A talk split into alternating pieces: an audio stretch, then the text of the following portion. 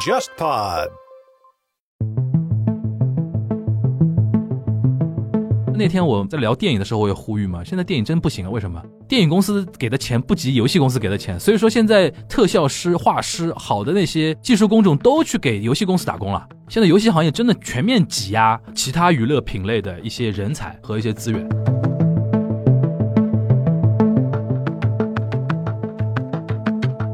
期节目，有一支队伍的表演，他是穿的所谓叫国风服，在日本推广的时候呢，就不是要加字幕嘛？然后那个国风呢，他怎么翻译的呢？叫东洋风。然后这个事情呢，就被粉丝说你跪舔日本。他翻东洋是很地道，在日本的话，东洋是主要是指中国。其实很地道了。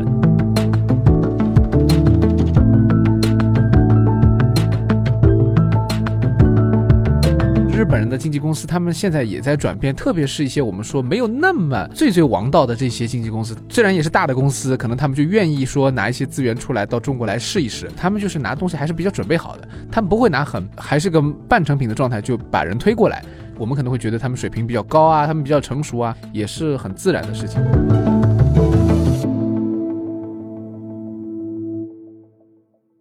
大家好，我是樊玉茹。大家好，我是安青。我们全小新那个因为工作关系啊，可能下一期节目大家就能见到他了啊。那因此呢，我们今天又有一位飞行嘉宾啊。啊，我是顾超，大家好。上次我们顾超老师来聊了一下那个爱豆那个话题，对偶像文化。我们今天主要是聊什么呢？就是我最近啊，那个玩了一个游戏，看了一档综艺，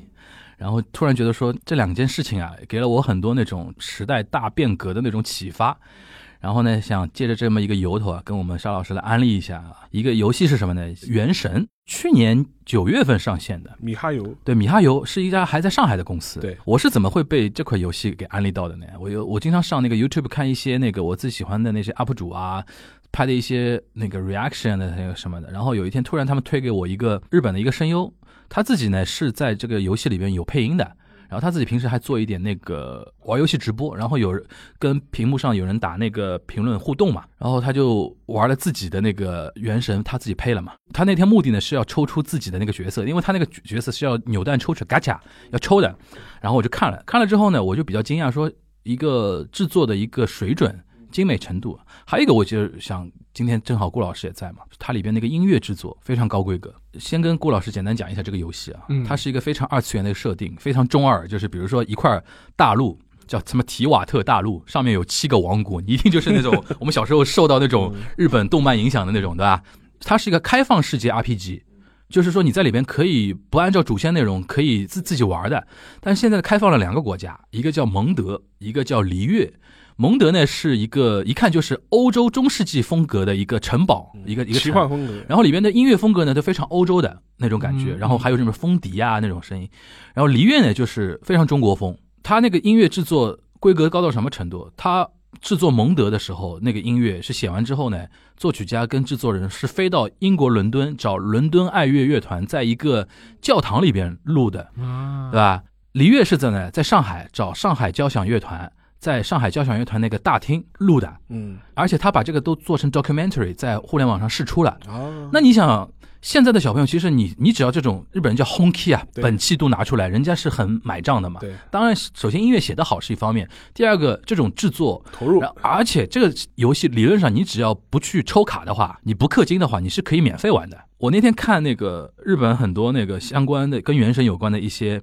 话题下面有人评论说：“这么好的一个游戏，不用氪金去回报人家，说得过去吗？”我说：“就是上次我跟你说的，就是日本还是一个消费文化非常健全吧。这点我们那个顾老师特别有发言权。日本到现在 CD 还卖得非常火啊，相对来说在全世界范围内是比较领先的啊。你以前去日本会淘 CD 吗？二手的比较多吧。其实我觉得日本人买实体的新 CD 也不是很多了，对它比较贵，定价比较贵。我觉得还是主要还是自己的粉丝才会去买。”对对吧？一般的人就不太会去买了，而且尤其古典音乐那个 CD 又是贵中贵。对，但古典音乐我觉得可能走了另外一条路线嘛，就是走发烧路线嘛。嗯，所以说到游戏音乐，其实游戏音乐也是在走一点点这种发烧的感觉，所以他才会去找交响乐团录音嘛，讲点故事，大家听起来感觉比较好。对，我想以前听玩这种游戏，其实日本游戏的这种音乐也是很让人印象深刻的，对吧？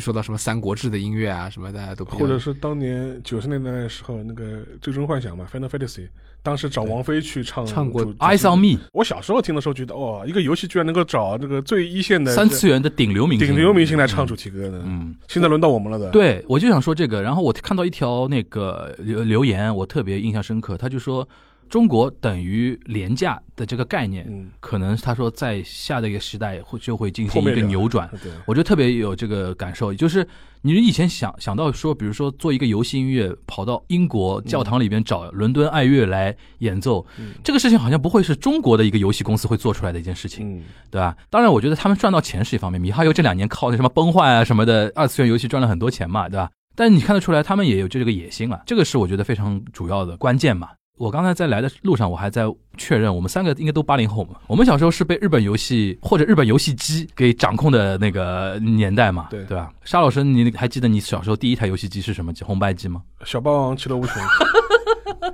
小霸王实际上是是一个国产盗版的呃那个红白机，当然后面会有像像 PlayStation 啊这种 PS 啊这种。对，我现在其实都还在。你现在玩的一些游戏游戏机是？PS、嗯。PS 四、PS 五就是就五五也有了，呃，我还是会玩的，但我们是属于这种非常传统的那一批玩家了，就基本上还是以游戏主机为主。哦，就是单机游戏，单机游戏、嗯。或者是电脑上的单机游戏，就网络游戏基本上是不碰的，就嗯然后手游也基本上是不玩的。嗯，就是我玩游戏对我来说是一件是要花时间花时间花精力的一个对对对对对。一一个事情，不是手机上玩的。因为现在有些玩手游的人，这是纯粹消磨时间嘛，对对对对。吧？因为我记得上次你在节目里面聊聊到一个最近你在玩的一个什么对马岛那个，对，对对对，像这种游戏你要啊想好，比如说长假，对我有一天时间，或者是比方说我双休日我要我要花半天，对对对。好好玩一玩就是就就就是属于这种这种状态。顾老师呢？顾老师你玩从小玩游戏吧？我很少玩游戏，所以就中间可能学生时代稍微玩了一下。学生时代玩啊什么？仙剑什么这种，没有，我就我就玩过什么《三国志》之类的这种，我也是单机游戏了。单机游戏，单机游戏。OK，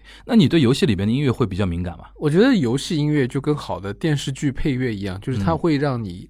有一种情绪上带动嘛。我觉得还是比较关注的。嗯，嗯，我可能受到日本的这种电影、电视剧配乐的影响比较大吧，所以我电视剧配乐，其实会觉得跟这个跟游戏配配乐更加接近一点。是不是你玩三三国志就非常有大合剧的感觉？《三国志》是非常经典的，还有比如说包括一些，其实日本还有一些纪录片嘛，以前因为《神思者对》配过那个一些纪录片也是很成功的，就是这些会让人印象很深刻，对吧？我们其实现在很多那种有所谓中国感觉的一些配乐，好多都是什么日本人写的。你比如说什么那个喜多郎，喜多郎，喜多郎不是写过一一系列的那个中国呃不是也不叫中国风了，就是说那种感觉的那种音乐。对对对就是有一段时间，就日本人对这种中国风的这种民族乐还蛮感兴趣的。就是很多拉二胡的人会在日本旅日嘛，然后甚至在日本出唱片、上红白都有。然后对，日本人比较喜欢二胡，对，嗯。而且我记得当年很早了，就说十几年前有过一个动画片叫《十二国记》，当时它的主题歌就是找一个旅日的一个二胡演奏家梁邦彦，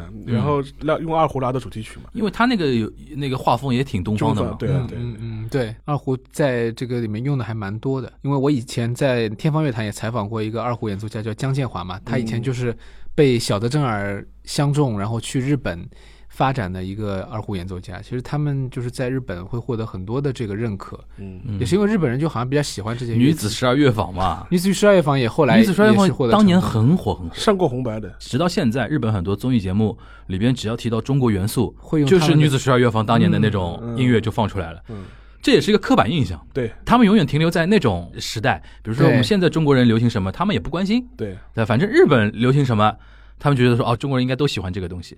我记得我当年有一次碰到女子十二乐坊的人，他们现在都有还是有机会去日本去演出，啊，现在这个组合还在，竟然还在。呃，对，他们团队啊或者经纪团队经历过一些调整之后，肯定声势啊或者说整个宣传能力不不及当年啊。但是他们在日本，如果你打出女子十二乐坊，嗯，还是能在比较像样的音乐厅里边，当然客群会比较年长一点。对，就是当年听女子十二乐坊的人，他们会喜欢听那种，而且当当时不是那种用女子十二乐坊中国民乐的形式来演奏这些日本的流行歌嘛？除了那个喜多郎，我记得还有那个谁，那个末代皇帝那个坂本龙一，坂本龙一啊，就坂本龙一这个他不是给末代皇帝写了很多那种主题曲嘛，或者说那种 tema 歌，对吧？所以说我觉得日本人或者日本音乐家在养分方面，应该也是多多少少有点吸取这一块。对，而且我觉得那个我刚刚前面讲到江建华嘛，江建华就是录那个坂本龙一这个末代皇帝的这个啊二胡，里面还有一个古筝嘛，叫嗯江小青嘛，就这几个人都是后来在日本发展的有一些成绩的一些。等于是他们后来都是去日本发展的。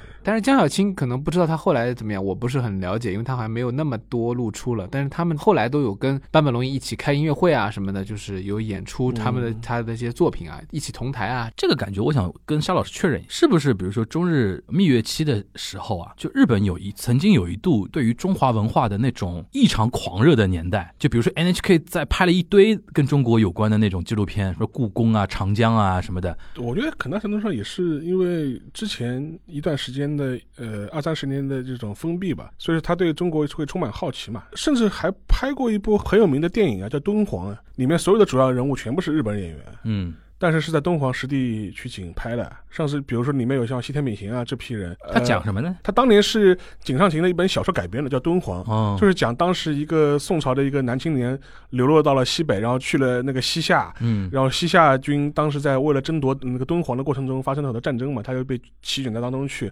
这个片子当时的那个场景投入非常大，我记得是德间书店投的嘛，就是千军万马的这种气魄。然后有两个版本，一个是日文原版嘛，就是所有的演员都是日本人，然后日本原版讲；还有一个配音版本，就说是国内也放过。这类电影为代表，就当时确实是兴起了一一股来中国拍片啊，或者是引进各种各样中国的一些元素的东西啊，这个其实蛮多的。而且80年代我有个印象，好像日本人对于中华文化他的那种 respect 的那种程度比韩国要高一点。就是日本人分得很清楚，什么是中国的，嗯。什么是我日本的。嗯。他对于中国，他很有的人很喜欢嘛，对。也很尊敬嘛。你看，我刚才说到《原神》，就是 YouTube 上面，因为现在玩《原神》这些都是日本的年轻一代嘛，年轻一代对，他们很多人，比如说说啊，去阿里亚岛，谢谢中国，把那么好的音乐给给奉献给我们，那么好的一个 game 嗯。游游戏给我们，然后就会有一些年纪偏长的一些明显明显就是年纪偏长的一些网友会提醒他，他说你喜欢的只是古代的中国，现在的中国，因为他脑子里还是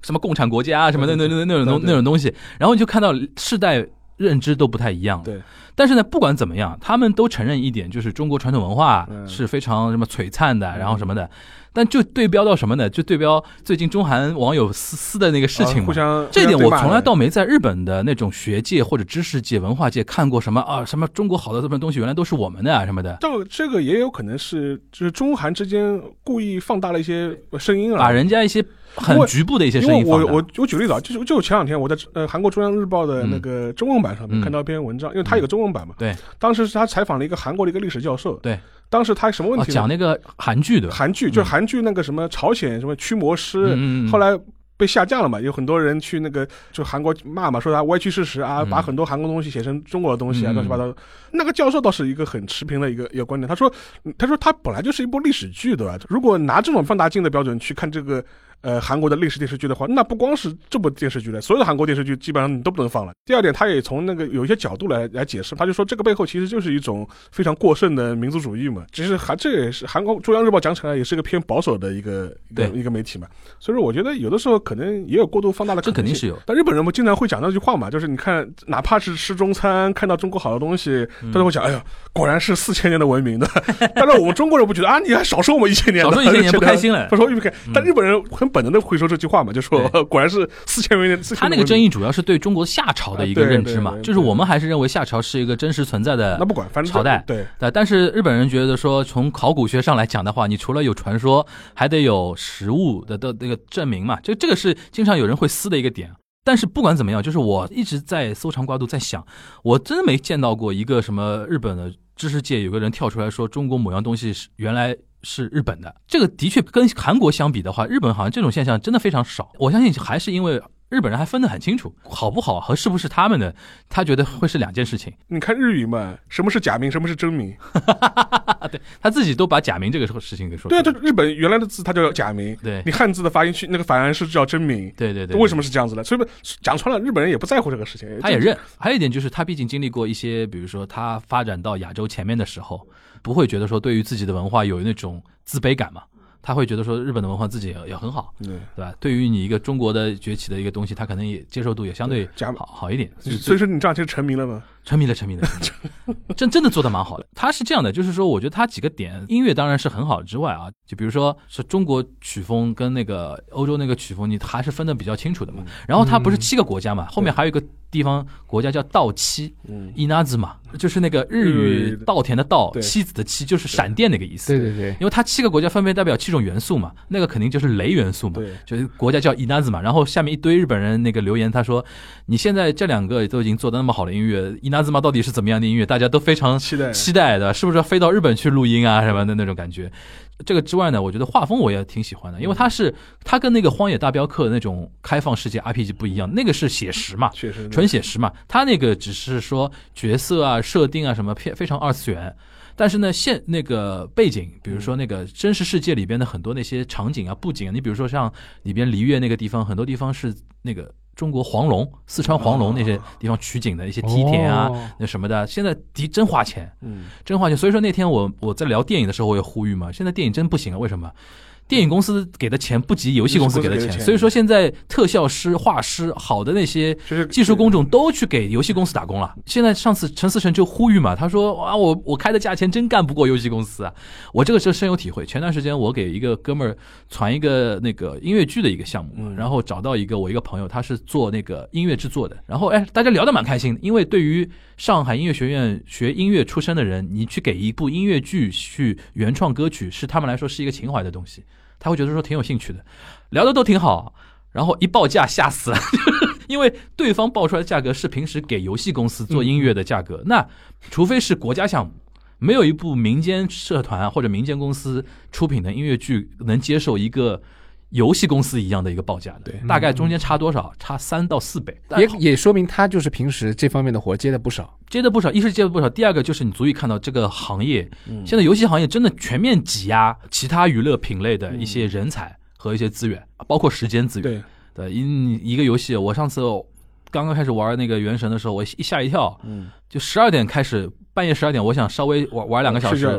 后来一玩玩玩完天亮了，天亮了，吓死了！我说哦，这个太 太烧时间啊！这是游戏这一块，我相信我这么说呢，沙老师跟顾老师应该至少有点兴趣，想了解一下，嗯对吧？嗯 接下来一个话题你就有兴趣了，啊，就是关于那个音乐、流行音乐跟 idol 那个话题了。就是现在你们知道，每年不是有那个选秀嘛？就是韩国的那个 Produce 那一套，幺零幺，幺零幺那一套，现在不是我们那个爱奇艺跟腾讯嗯去学那一套，分别有一个叫《青春有你》跟《创造营》嘛。嗯。今年两个都是选男团，今年腾讯那一块呢是做国际团，有很多外国的外籍的那个小哥哥。过来选秀了，然后以日本人居多。这个疫情之下，外国人怎么来选秀？就他们这次在海南岛拍的，呃，封闭拍摄，海南岛有一个填人工填出来的岛叫什么海花岛，嗯。然后所有的人都关在上面，嗯。就是在宾馆里边先隔离两周，嗯对，两周隔离完之后，然后到那个岛上集嗯集体拍，然后手机全收掉，嗯，就是像关牢一样的那种。哦然，后九十个人，不是九十个日本人啊，就啊一共九十个选手就。是就是感觉是综艺选秀大逃杀，对，对，因为 韩国那个 produce 那个模式就是一百零一个选秀人里边选出，比如说九个嗯或者十一个，最后成团嘛。然后那九十个人里边，大概日本人大概我上次算了一下，估计有十多个，啊，这么多啊，十多个日本人，还不光日本人，不光日本人，还有两个泰国人，两个俄罗斯人，嗯，还有乌克兰人。嗯呃，基本上就这样，日本人为主嘛。嗯这就有的聊了。这个节目一开始有第一波热搜，就是因为有两个，这里面讲到一个我们那个肯定顾老师很熟悉的一家公司，叫爱回、啊 Avex 这家公司。这次他们选了五个人，里面有两个呢，其实我觉得都不应该来参加这个节目，来参加选秀，因为人家是可以给一些歌手啊。去编舞的一些专业的编舞老师的级别，他们过来参加选秀，然后第一波热搜呢，就是这两个人在初选的时候，跳了一段 solo，自己的 solo，直接把舞台给炸了，你知道吧？嗯就是别人都是什么刚刚素人，没签公司没多久，稍微培训了两三个月都被送的来，讲话都不怎么会讲，跳舞都不怎不不怎么会跳，突然来两个导师级别的那种，而且有一个是拿过那个街舞世界冠军的，哦，跳了之后，然后下邓超就说了一句话嘛，这叫世界的参差啊，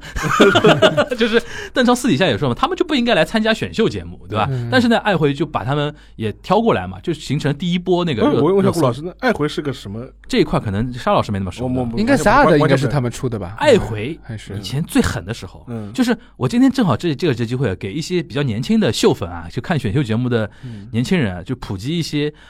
古早的日本娱乐圈的一些知识，就是就像我们小时候，滨崎步就是爱回的，就是他当年九十年代的时候，九十年代零零年代的时候，手底下一堆歌姬嘛。就武大 K 面嘛，中国还有一个歌手叫什么阿兰，你记得吧？就是她可能是唯一欠爱回的一个中国的一个一个女歌手嘛。就当时他是唱片加那个歌手的经济是非常强的，但现在呢，说老实话，是爱回现在那个主营业务方向有点不一样了。他现在都开始投什么动画片啊什么的，做 IP 经营了。而且他现在手底下的一些艺人也没有说像九零年代滨崎步那个年代那么强势。嗯嗯嗯嗯。所以说这次有一个事情蛮有意思的，就是因为发生了一个爱回不是送了送了五个人嘛，嗯，有一个选手中间退赛了，嗯，中间退赛嘛，然后我看到我互联网上很多人在猜为什么他会退赛，因为肯定很多阴谋论啊什么的。但不管阴谋论怎么样，有一点我觉得可以跟很多听我们节目的人说一下，就是我们有的时候一些。对于日本公司的认知还停留在过去，就很多人把爱回当做一个非常强势的一家公司，其实没有那么那么强势。呃，前两天吧，前两天又有有机会跟那个竹内亮聊了一下，竹内亮那个正好是作为一个被邀请的一个媒体代表，也上海南岛去采访过那些那个日本的那些小哥哥嘛。好，那天我知道他去采访过，我就问他，我说他们怎么来看待参加这个活动？有一句话我印象挺深的，就是选手本人跟经纪人一开始都不认为自己会。在出到位，所谓出到位就是说，他这次要选十一个人嘛，你人气如果或者说排名排到前十一，肯定就出到位嘛。他们觉得自己就是来参与一把的，因为在中国没有人认识他们，对，没有人会投票给他们，所以说，呃，就是认知不一样。所以，但是我们这边很多人会传说，爱回在参加这个节目，在这个节目开播之前跟腾讯都谈好了，嗯，就是我来参我来参加这个节目可以的，但是你要多少个位子是要给到我，一定要出道的。对，当时第一波这两个 dancer。跳出那个热搜的时候，我还没看。后来是因为都是在聊，我说怎么那么多日本人？嗯，里边你知道，顾老师甚至有一个杰尼斯的，就杰尼斯 Junior，就是杰尼斯不是也有练习生制度嘛？有一个是好像二零一一年，就十年前加入杰尼斯，但是呢，就是十年前加入杰尼斯。对，杰尼斯其实也是一个那个少年培训机构嘛。他十四五岁，比如说，嗯，进去了。然后到了十八九岁或者二十多岁，就是出道了，才正式成为一个叫那个 talent 或者 artist 嘛。但在那个之前，他叫 junior。他这个选手，他是一一年的时候加入杰尼斯事务所，做了几年的 junior，但是后来退出了。嗯，退出之后呢，才这次来到中国参加这个节目，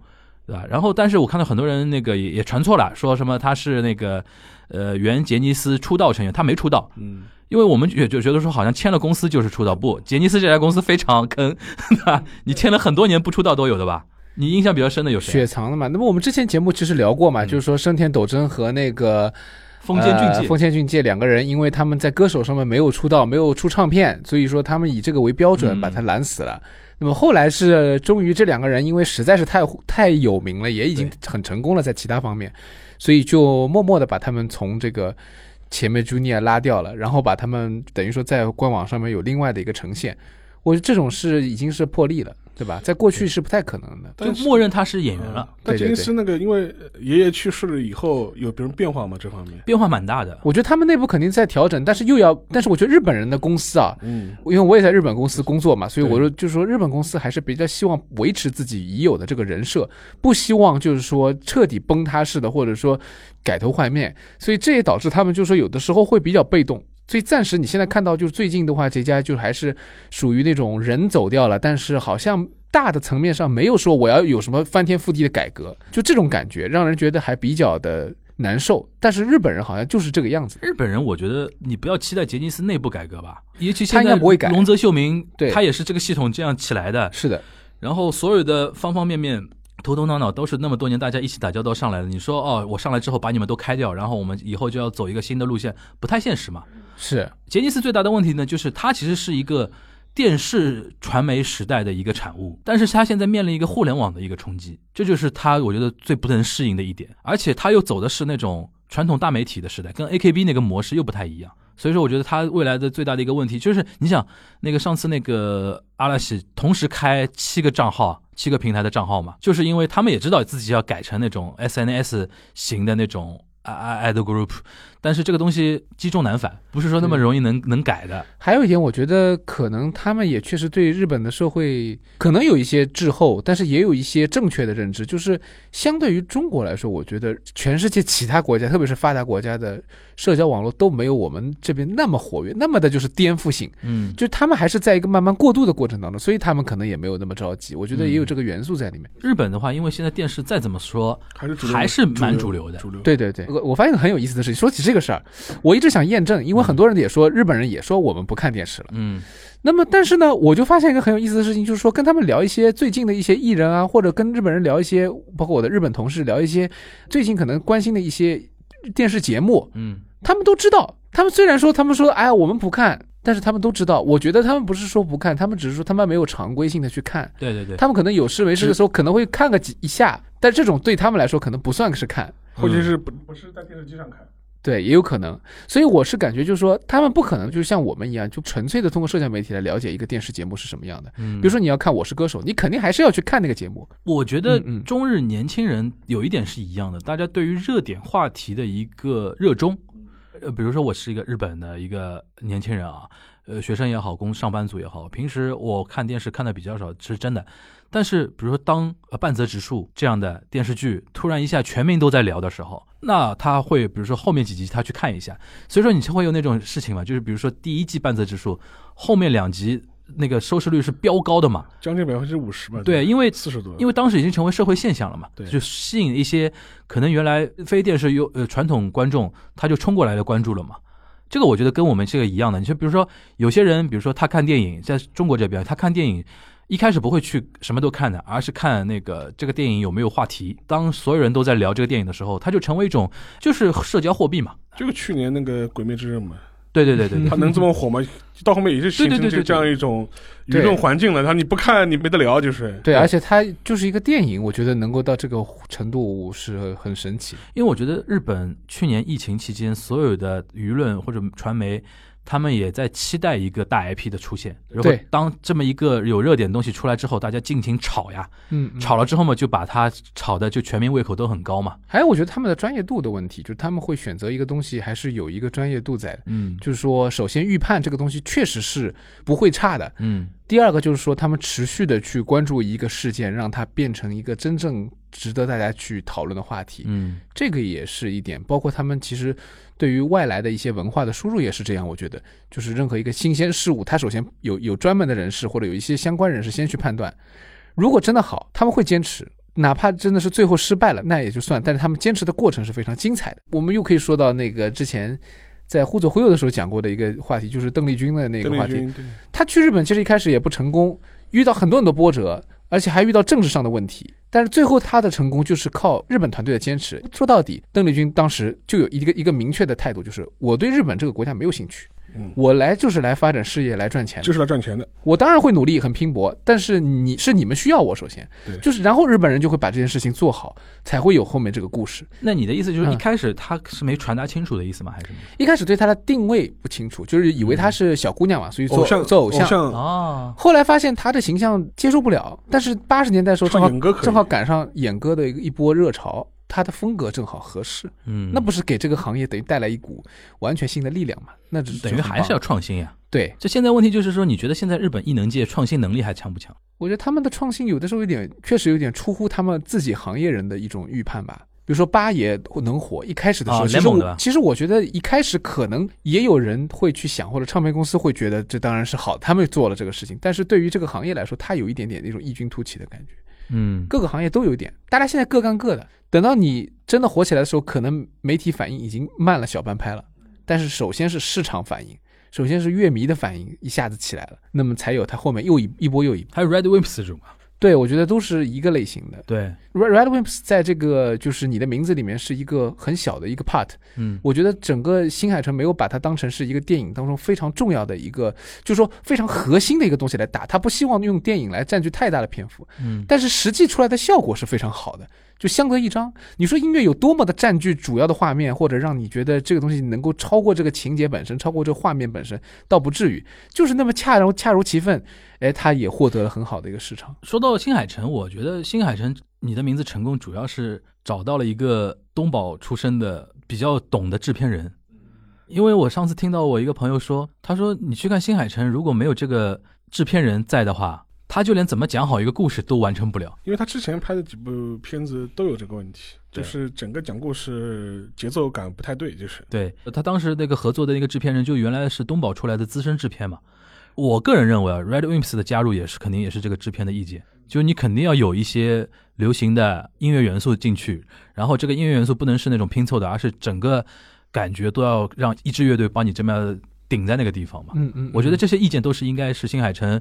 接受了那个制片人的那个那那个感觉，但这个也是一种创新啦。他们的创新，我觉得是不是为了刻意的创新？更多日本人还是我觉得从他们的职业角度去出发，我每个人该做什么样的事。嗯，当然，你有能力的，你能做得好的，就是有像有些我们是这讲反过来说的话，可以说这两年为什么日剧有很多作品不成功？嗯，我觉得就是在关键的位置上缺人呗。对你有一些好的演员，你有一些好的或者说有经验的导演，但是你缺一个好的编剧，然后你就会发现，就是越久老是出烂剧啊。其实最终问题大家都发现了，就是本子不行，演员什么的，要不就是顶级偶像，要不就是最好的演员，但出来的东西就是不对。嗯呃，或者有的时候是是确实错配了，把一些新人硬拉过来想要爆红，但是也会有这种情况，但是比较少嘛。嗯。总的来说还是都是一些老问题。我个人有种感觉，就电视剧现在越来就日剧啊越来越不火，可能一是就是观众老龄化嘛，对，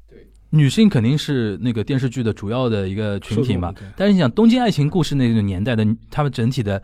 那个受众年龄还没有说那么高，对吧？现在一方面是老龄化，第二方面现在有那个叫什么那个叫什么委员会啊，就类似于 NCC 那种，嗯，就这个也不让弄，那个也不让。经常不是有的人说会说，有些这两年有些日剧一开始设定还很猛的，对，后来都开始洗白了，最后导致烂尾，就是因为那个委员会他会觉得说你不能太过于违反，或者是太过于脱离于社会的一种风俗良俗，主流的那种意识形态的那个东西，所以导致很多重口味的一些剧，我记得那个时候什么《贤者之爱》啊什么的这种，嗯你知道吧？那个还应该还算网剧吧？对，网飞的呀，对啊，他那个后面几集都有点奇奇怪怪的那种感觉了。对对对对吧？就我觉得这个也是一个问题。所以说，那个我记得那个时候高晓松说过嘛，就是说这两年美国电影越来越难看的一个原因嘛，就是政治正确嘛。太多了。政治正确太多，为什么他说 Netflix 会狠啊？就是因为现在电视剧这一块受到的这种政治正确的限制，没有说像电影那么多嗯，很多题材敢弄嘛，嗯所以说才会有什么纸牌屋啊、权力游戏啊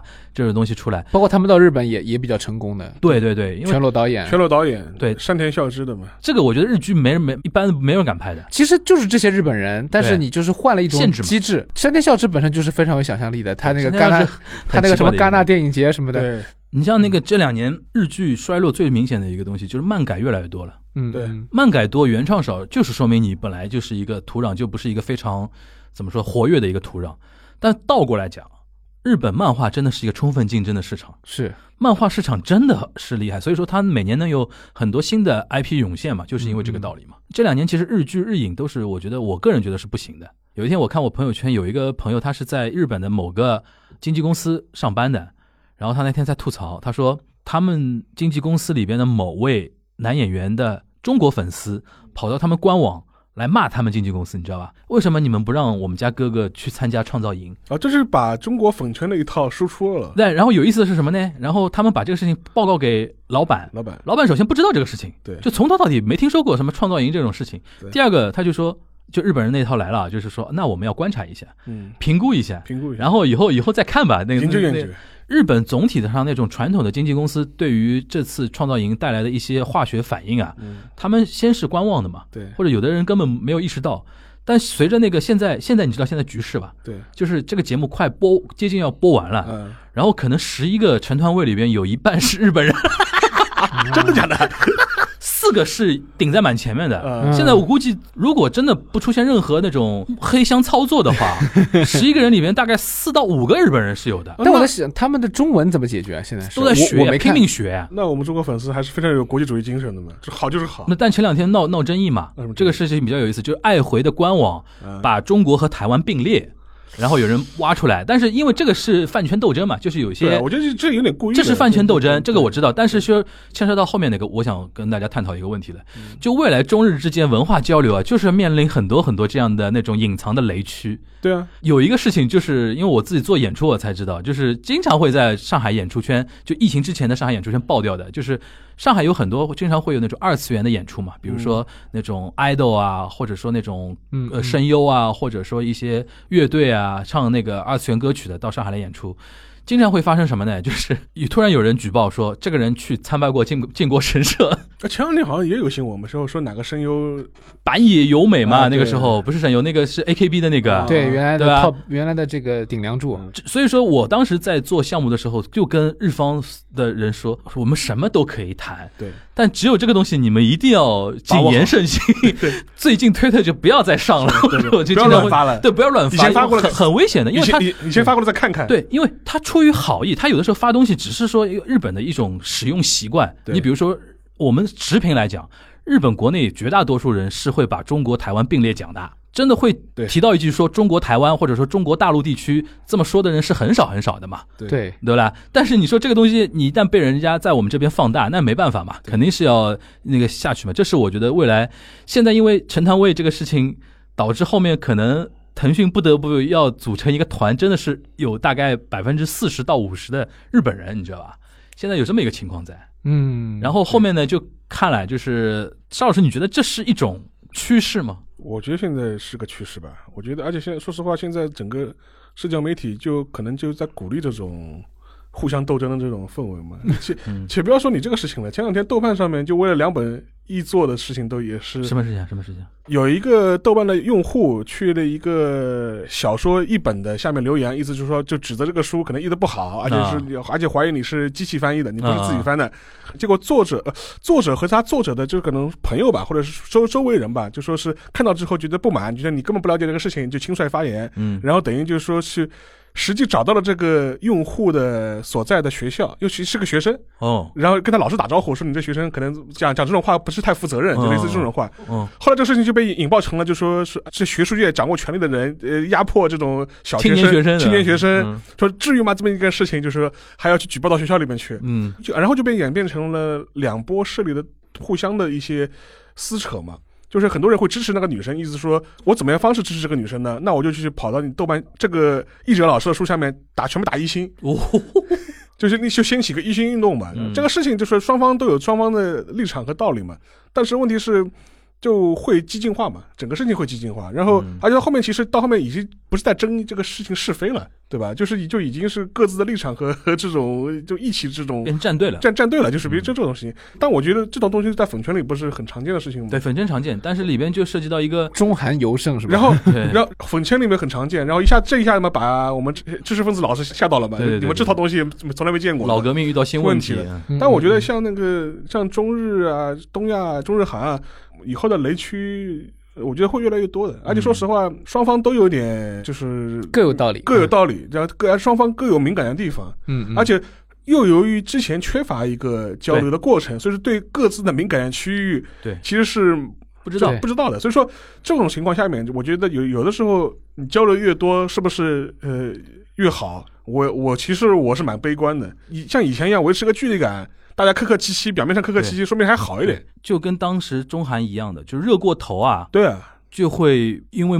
某些莫名其妙的事情让你冷却一下的。对，这个我觉得倒难难免。是是，你刚才说到这个，就是说一知半解的那种交流啊，反而有负效果啊。我这次那个创造营有一个非常经典的例子，嗯就是完全可以完美诠释你刚才说的那个嗯那种现象，嗯就是有一期节目。嗯他们那个表演有一支队伍的表演，他是穿的所谓叫国风服，嗯就像汉服啊，或者说现在他们那种圈子里边现在分得很细嘛，嗯我不是最清楚，但是肯定是那个团队都穿的国风。嗯然后呢，现在你知道腾讯视频在海外是有 VTV 的，嗯就是它在海外推广的那个平台叫 VTV 嘛，嗯，在日本推广的时候呢，就不是要加字幕嘛？对然后那个国风呢，它怎么翻译的呢？就本来写的是中国风，对啊后来把中国风改成东洋风翻出去了。对。然后这个事情呢，就被粉丝说你跪舔日本。后来我一想啊，这这个就是因为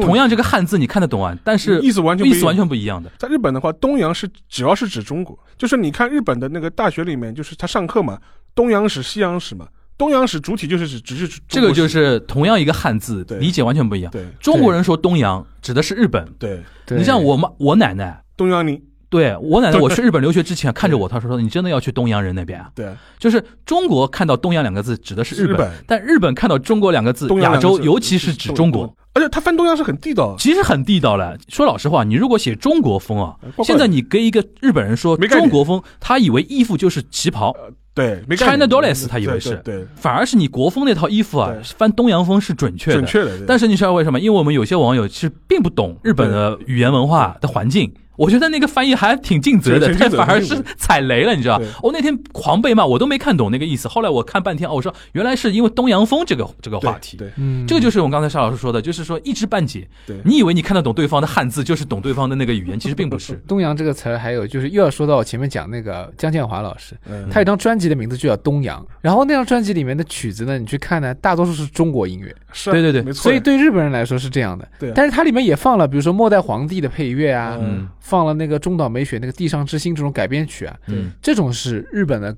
曲子嘛？他但是他把它就是这样，他嫁接了以后，就是还是以中国曲子为主体，嗯，而且就是说从日本人角度来看，你这个二胡就是东洋乐器嘛。而且我那天为了为了确认这个事情啊，我还翻我那个手机里边的那个大词权，大词全啊！就是它里边把东洋怎么解释呢？嗯。就是说阿甲，对，哎尤其指中日韩这一块叫东洋，对吧？对。嗯，然后呢，他还特地注注释二，他说在中国东洋只是日本，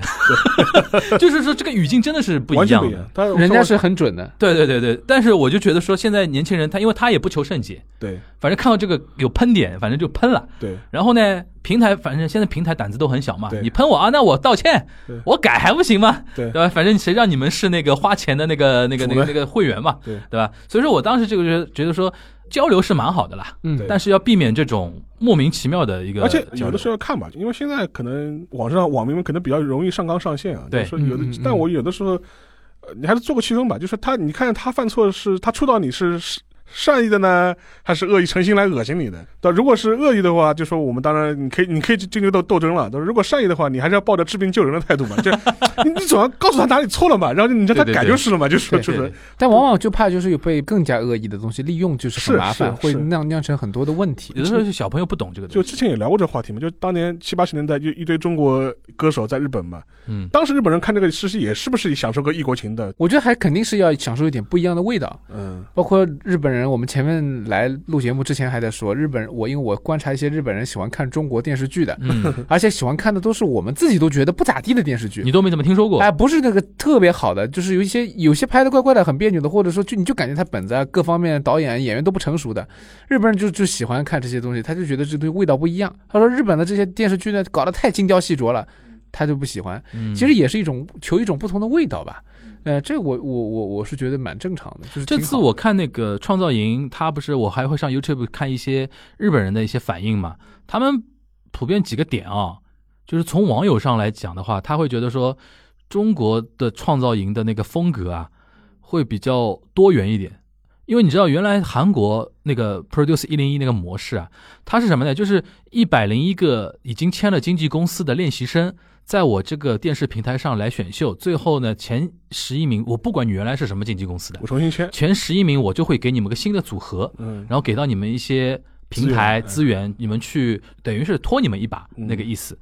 然后呢，就是中国学了，对吧？然后日本去年呃前年吧，嗯也做了那个第一届的那个日本的那个 producer，那个是吉本兴业跟他们合作的，哦，反响好吗？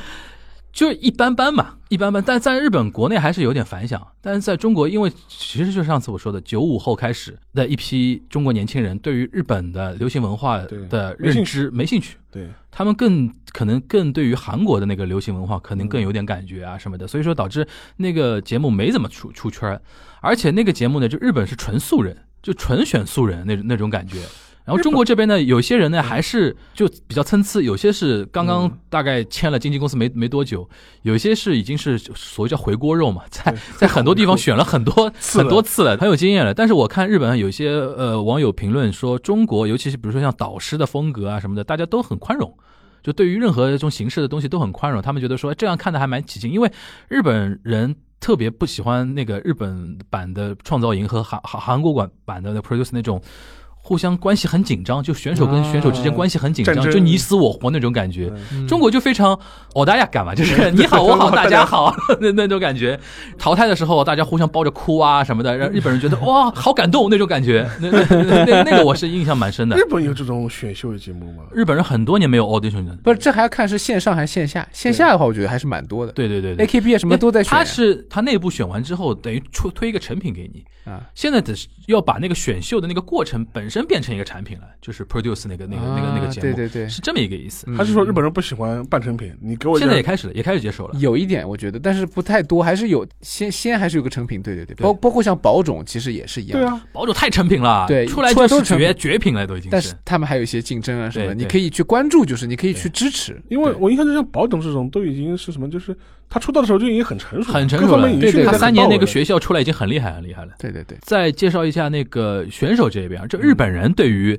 参加这个，因为我那天也是问那个自我感想如何的？问那个竹内亮嘛，他就给我印象比较深。他说，日本年轻人对于来中国参加选秀毫无抵触。这个还结合到他跟我说的另外一个点，他前段时间去深圳嗯，拍了一些在深圳的创业公司工作的日本人日本人和在深圳创业的日本人。嗯后来我就问他一个问题，我说日本年轻人对于给中国老板打工这个事情怎么看？我这个年龄段的人来看的话，我们小时候日本人是我们的老板呀。对你去日企工作是一个非常体面的事情嘛？对就我们小时候。后来我就问他这个问题，他说：“哎，我倒没想过这个角度，但是他接触下来，所有日本年轻人对于给中国老板打工毫无别的感受，就怎么说呢？就是没有这芥蒂的东西，没有违和感。对。后来我跟他都有这种感觉，就是如果换成日本年纪大的人，哎，受不了，你像几年前劳克斯，对，就苏宁收购苏宁劳克斯的时候，和红海收购那个夏普夏普的时候，在日本国内多大反弹啊！对就是因为那帮制造业啊或者传统零售业的那帮人都年纪比较大嘛。他说，现在日本十几岁年轻人跑到深圳去打工，还有这个参加这种选秀的一些年轻人，他会觉得说中国市场大，这是我未来的一个机会。嗯，我就放下任何想法，我就去开始学中文，学任何那个东西。他说，他们年轻人参加那个创造营。两点，第一个觉得中国那个节目规模，就是我们这个腾讯那个算 S 级的节目，赞助商的费用加起来大概几十亿日元。嗯，他说日本没有一档节目可以做到对对，体量还是不一样。这几十亿日元，你一家电视台一年招商有没有这种都都成问题了，对吧？这是一个，就是日本年轻人过来被这个 scale 给压倒嘛，啊，刀萨雷马西达。然后第二个，他就说他们觉得说中国是一个非常有自己可能发挥自己潜力的地方，一定要好好学。像两个 dancer，一个叫赞多，还是小栗旬的表亲来，据说是，是吧？呃，还有一个一个叫力丸，两个 dancer 就是现在毛起来学学中文，嗯，就是把中国真的当一个嗯舞台经营。舞舞台经营，好好的去沉浸下去，对吧？然后这次比较复杂了，嗯，你光四五个日本人之外，还有两个泰国人人气也很高啊。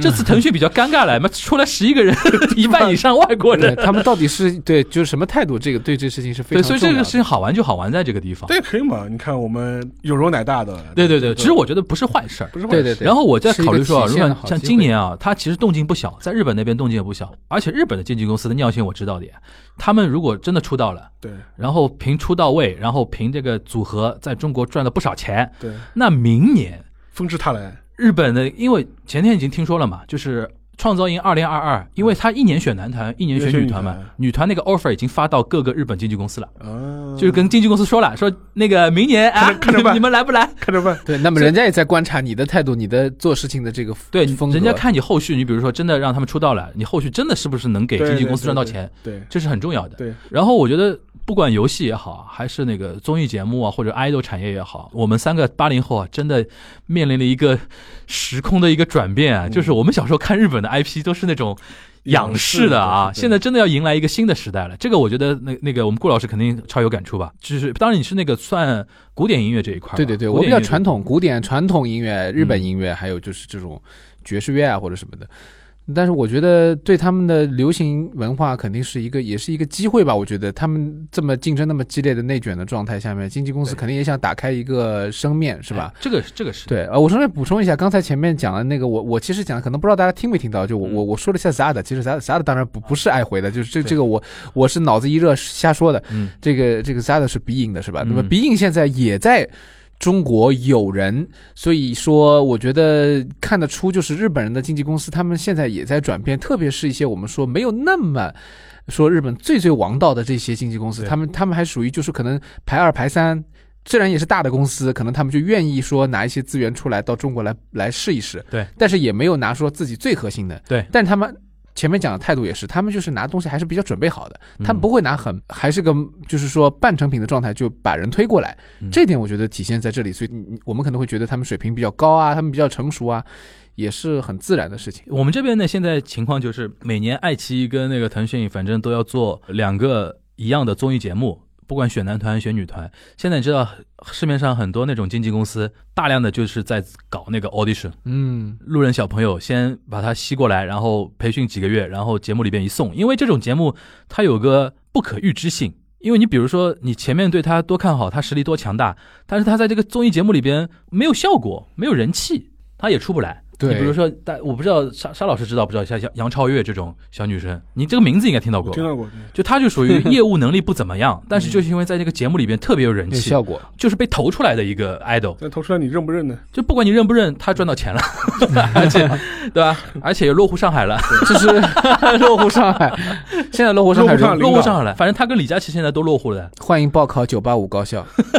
九八五高校啊，华师大。呃，华师大和同济啊嗯都可以的。其实我们我们今天讲了很多，都是关于这种，就是因为从游戏讲起讲到那个嘛，我我是觉得其实这两者之间也有共性，一个就是说看到中国的市场本身就是很大很有潜力的情况下，现在慢慢被激发出来了，所以引起了日本侧目。因为我们前面还在聊这个日一百年以前的上海嘛，对对吧？上海一百年以前下午的线下活动，也是很牛的。就说其实当年的中国的国力，特别是像上海这样的顶尖的城市，在世界上的这个地位，现在我们还会看到有个有个趋势在这里，是一个很好的一个机会。对于不光是对中国人，这对于周边、对于各个国家都是这样。这个我觉得可能更像我们以后要走的那个道路，不光制造业了，文化产业也是这样，不是什么都是自己赚掉了，一一定是要更有开放的那种东西。那个综艺节目本身其实就是一个非常能够能够给一个所谓的叫中日韩或者中国未来做注解。你想，中国用一个从韩国引进的综艺节目模式做了一档综艺节目，然后吸引来了很多日本人包括日本人在内的很多外国的选手嘛。对，这就是我们未来想做。我们可能还是更多的应该做平台，但倒过来，对于日本人来说，就刚才顾老师讲的，他比我们内卷多了。对对吧？他其实就是过于内卷了，但但日本人呢也很怡然自得。那但日本的好处是什么呢？就是也不叫好处，它特点是什么？它内卷是内卷，但它各安其其位。就主要我觉得还是他们的环境为这个整体的这个内卷提供了一个一个土壤，就是我们这边可能是不相适应的情况会比较多一点，所以我们会比较焦躁一点。但这种焦躁我觉得也很正常，在刚刚起起步腾飞的时候，你有些错位啊，有一些资源上还没有到位的东西，都是都是很很正常的，所以。有这样的竞争，才会有更多可能新的这种东西出来。就像我们前面讲的，就是电视剧的这种创新。你说中国的电视剧量那么大，但是质量高的并不多，没错。但是你偶尔也能看到，确实一两部就是惊艳全世界那种水平的电视剧出现，那我觉得也也说明一个问题。就是从生产角度来说，有这个能力的，嗯，就可能就是说需要更多的外部环境来配合吧，呃？怎么让这个在正正确的方向再往前走呗？不过不论从那个电视剧啊、电影啊、游戏啊，或者综艺节目啥的，我们人才是很多的嘛。是然后现在钱也越来越多了嘛，对对吧？我觉得做东西是都做得出来，关键就是从哪方面使劲吧，对吧？我突然有一种感觉，我下次要做一个视频节目，专门放到 YouTube 上面去的。嗯，放给日本人看，对，我要用日文来聊中国的 entertainment 环境的一些事情，然后像日本年轻，因为我现在已经放弃日本年纪大的人了，你们没救了。我记得我上次跟朱内亮这么说，我说他们这帮人真的没救了 s c r e e n night，就是年轻人，我觉得还是有希望的，就是日本年轻人还是有希望的，因为他上次给我举了一堆数据嘛，年轻人里边对于中国的看法。三六幺，百分之三十死硬派，就是讨厌中国，讨厌到死，对。百分之三十，而且那部分百分之三十里边，年纪大的占绝大多数，对。百分之十左右是喜欢的，可能是比如说他工作啊或者生活是跟中国多多少少有点关系的，百分之六十呢是摇摆，或者是多几个都有多，你硬要我说喜欢不喜欢呢，我可能是不喜欢，但是竹内亮说这百分之六十是可以改变的，对，然后这部分人里边，年轻人是占绝大多数的，绝大部分。那我觉得说，我们身为一个对吧，跨，尤其像我这样在日本待过的，还能讲点日语的，或者对这块还有点熟悉的人，而且你看那个嘛，你看那个日本那个 Apple Store 里面排名前面的游戏，大部分都是有中国背景的。对，什么荒野行动啊、杀吃鸡的游戏，对对对对，二次元的游戏。二次元的游戏。最好玩的是，很多二次元游戏最早的时候，实际上剑娘这种东西是日本输入到中国来，对。但后来现在就变成中国输入回日本去。对。而且因为可能做这个游戏的人，可能原来也是八零后、九零后，对，然后本来小时候受这个影响，受这影响，所以说做出来味儿很正。对。你把名字遮掉，对对对，根本看不出这是个中国公司做的游戏。对对对对对对，一方面味道纯正，第二方面运营又比日本运营公司运营的很，好好，对吧？就是各各种各样贴心的那种东西所以说导致现在争取到市场是有道理的嘛。是的，所以说我觉得我下次有机会啊，就是说我自己要做一档向日本年轻人介绍中国中国 entertainment，也不是文化了，每每天聊文化聊到那种都大家都要睡着的那种东西，我们就聊中国现在什么什么综艺节目火。火什么电视剧火，什么电影火，什么游戏火，然后放到 YouTube 上面去，让日本年轻人看，对。对吧？这个我觉得说不定能给我未来还带点正面的一个作用，是是是，对吧？好吧，那我们那个今天非常感谢顾超老师，就陪了我们嗯一下午了，对再加一晚上，对吧？然后今天我们下午在那个话剧中心，话剧中心聊了一下那个百年前的上海文文青，嗯，晚上过来聊聊了一下那个算飞行嘉宾吧，对，代班一起聊了聊那个中日关系啊、中日文化交流啊那那些话题。嗯我们下次有机会吧，什么时候我我去你们天天方乐坛聊聊呀？好呀，那我们那个今天那个这期的东阳怪兽就就到这边，大家拜拜。拜。拜拜。